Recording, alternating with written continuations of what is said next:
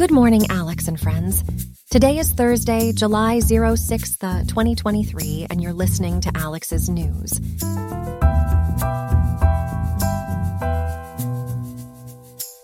Today's weather in Riverside is looking warm with a high of 89.5 degrees and a low of 62.4. Stay hydrated and dress accordingly. Now, let's dive into the stories we'll be covering today on Alex's News. First up, a federal judge has issued a preliminary injunction that restricts the U.S. government's efforts to combat disinformation on social media platforms. This decision has sparked a heated debate on free speech and content regulation. We'll break down the details and explore the implications this ruling may have on the fight against misinformation. Next, the California legislature has just passed the Western Joshua Tree Conservation Act. This new legislation aims to protect the iconic species and its fragile ecosystem.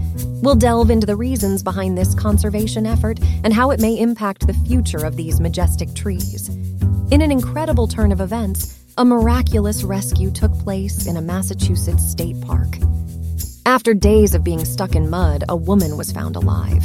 We'll share the heartwarming details of her incredible survival story and the tireless efforts of the rescue team. That's all for now on Alex's News. Stay tuned for these fascinating stories and more on today's podcast. Let's get started.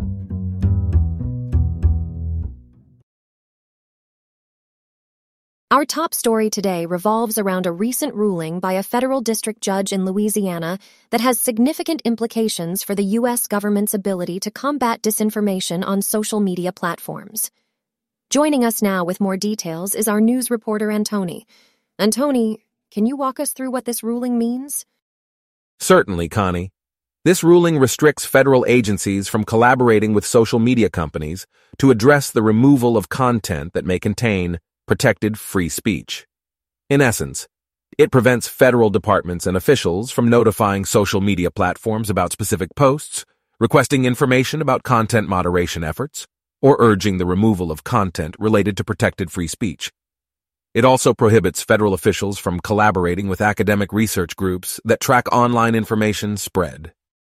It sounds like this ruling touches on a delicate balance between the need for free speech and the regulation of harmful content.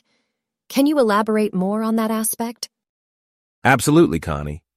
The lawsuit challenging the government's involvement in content moderation was brought by Republican attorneys general, and it centers on the tension between demands for free speech and the regulation of misinformation and disinformation online. The ruling raises concerns about the extent to which the government should be involved in combating harmful content while respecting the boundaries of protected speech. This ruling seems to have already had an impact on social media companies. How have they responded so far? That's correct, Connie.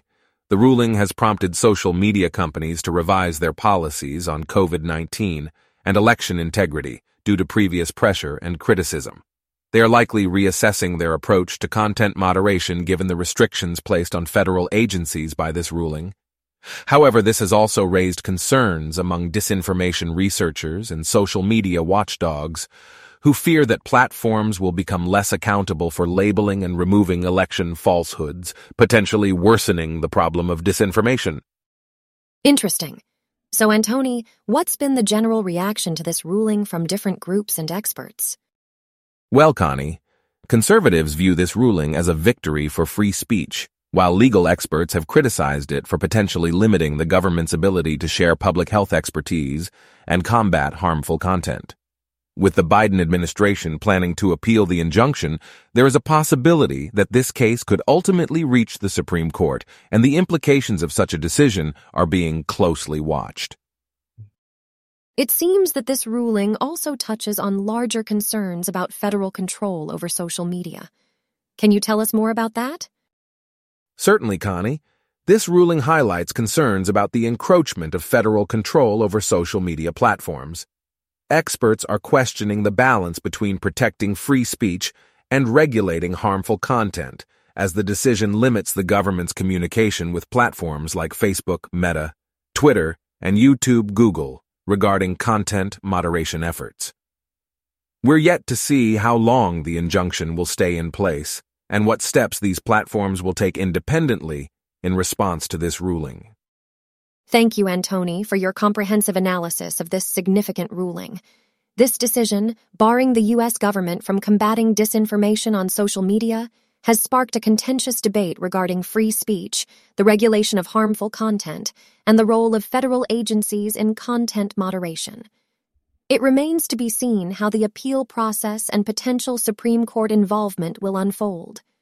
Once again, thank you, Antony, for shedding light on this important story. My pleasure, Connie. Welcome back to our morning news podcast. We have an interesting environmental story for you today. Joining us is our news reporter, Ellie, who will provide an in depth analysis of the recently passed Western Joshua Tree Conservation Act in California. Ellie, thank you for joining us. Can you start by giving us an overview of the current situation? Thank you, Connie. The California legislature recently approved the Western Joshua Tree Conservation Act, which aims to address the critical issue of dying Joshua trees. These unique trees, native to the Mojave Desert, have long been iconic symbols of the region.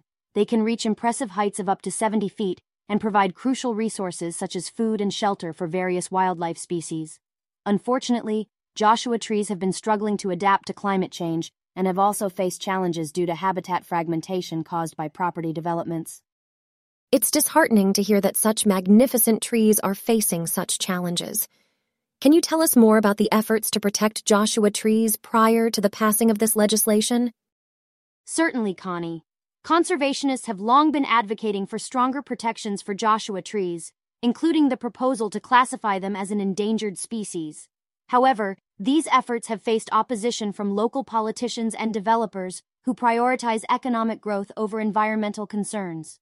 With this new legislation, it appears that a compromise has been reached between conservation efforts and economic development. That's interesting to hear. Could you shed some light on the key provisions included in the Western Joshua Tree Conservation Act? Absolutely, Connie. The legislation includes several important provisions aimed at safeguarding the Joshua trees and their fragile ecosystem. Firstly, it establishes a dedicated conservation fund, ensuring that resources are allocated towards the preservation and restoration of Joshua tree habitats. This fund will play a crucial role in supporting initiatives that focus on mitigating the declining population of these trees and protecting their unique environment. Furthermore, the legislation mandates that California develops a comprehensive conservation plan specifically designed to address the challenges faced by Joshua trees. This plan will serve as a roadmap for targeted actions, research, and protection strategies. The ultimate goal is to preserve and enhance the resilience of these iconic trees in the face of rising temperatures, increasing frequency of wildfires, and ongoing habitat loss. It sounds like a comprehensive approach to protect the Joshua trees. Are there any additional measures in place? Yes, Connie. To regulate activities that pose a direct threat to Joshua trees, the legislation requires companies to obtain permits before cutting down or relocating existing trees. This provision aims to prevent indiscriminate destruction of Joshua tree habitats while still allowing development to continue in a more sustainable and responsible manner the permits strike a balance between environmental protection and economic growth, ensuring the preservation of this beloved species. It's great to hear that measures are being taken to prevent further harm to these remarkable trees. Now, Ellie, can you explain what specific challenges have prompted the urgency behind these conservation efforts? Certainly, Connie. The urgency stems from the multiple challenges Joshua trees currently face. Climate related factors such as extreme temperatures and prolonged drought have been difficult for them to adapt to.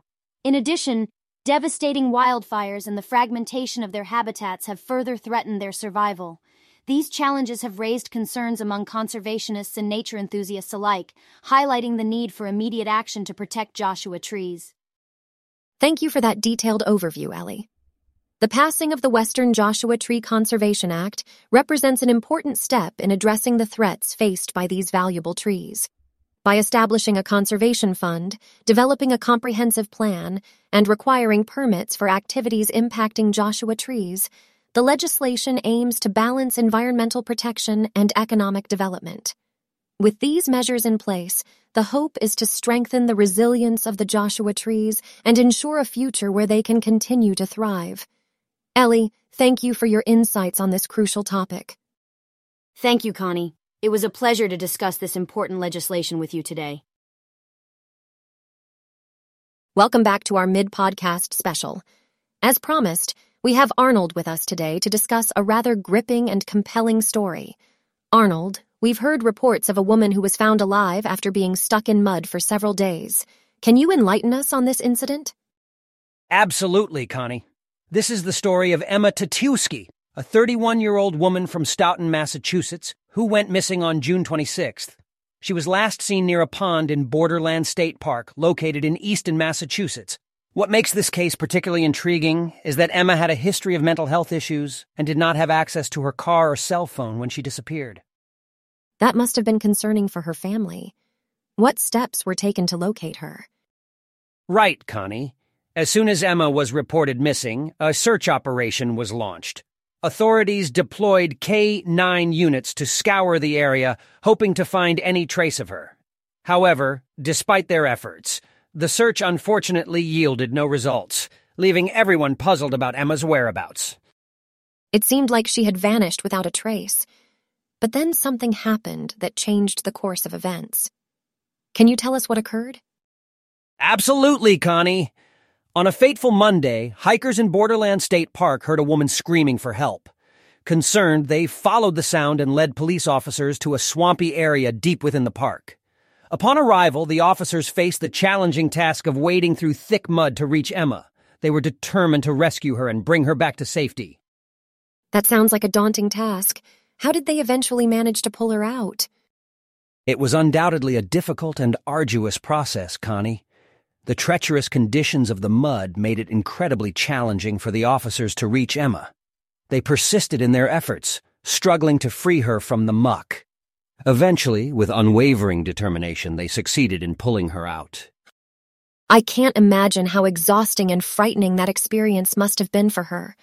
What happened once she was rescued? After Emma was freed from the mud, firefighters promptly arrived at the scene and provided her with immediate medical assistance. She was then transported to a hospital for further evaluation and treatment. Fortunately, her injuries were determined to be minimal, primarily affecting her shoulder and upper body. Thankfully, her life was not in immediate danger. That's a relief to hear. I'm sure the community played an essential role in this whole scenario. Can you tell us more about that? Absolutely, Connie. The Stoughton police expressed their deep gratitude to the public for their invaluable help in locating Emma. They credited the community for not giving up hope and highlighted the vigilance of the hikers, whose actions ultimately led to her rescue. This incident serves as a remarkable testament to the determination and willingness of strangers to lend a hand to those in need. It's truly heartwarming to witness such unity and support from the community. Speaking of which, what can you tell us about the importance of community involvement in search and rescue efforts? Connie, this incident underscores the crucial role that community involvement plays in search and rescue operations. Despite the suspension of the initial search, the public's support and continued efforts helped bring Emma home safely. Multiple agencies came together and the dedication of the search and rescue teams proved instrumental in her rescue. It's remarkable how people can come together in times of crisis.